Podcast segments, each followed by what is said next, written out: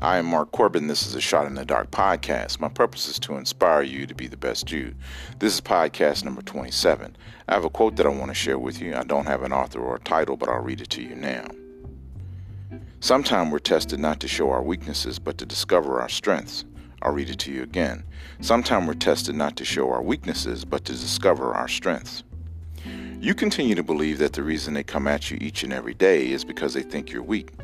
Nothing could be further from the truth. The problem is you're much stronger than they could have ever imagined.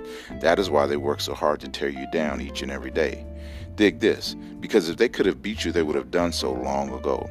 It's time for you to understand and discover how unstoppable you really are. Let's add some scripture. Nehemiah chapter 8, verse 10c. Do not sorrow, for the joy of the Lord is your strength.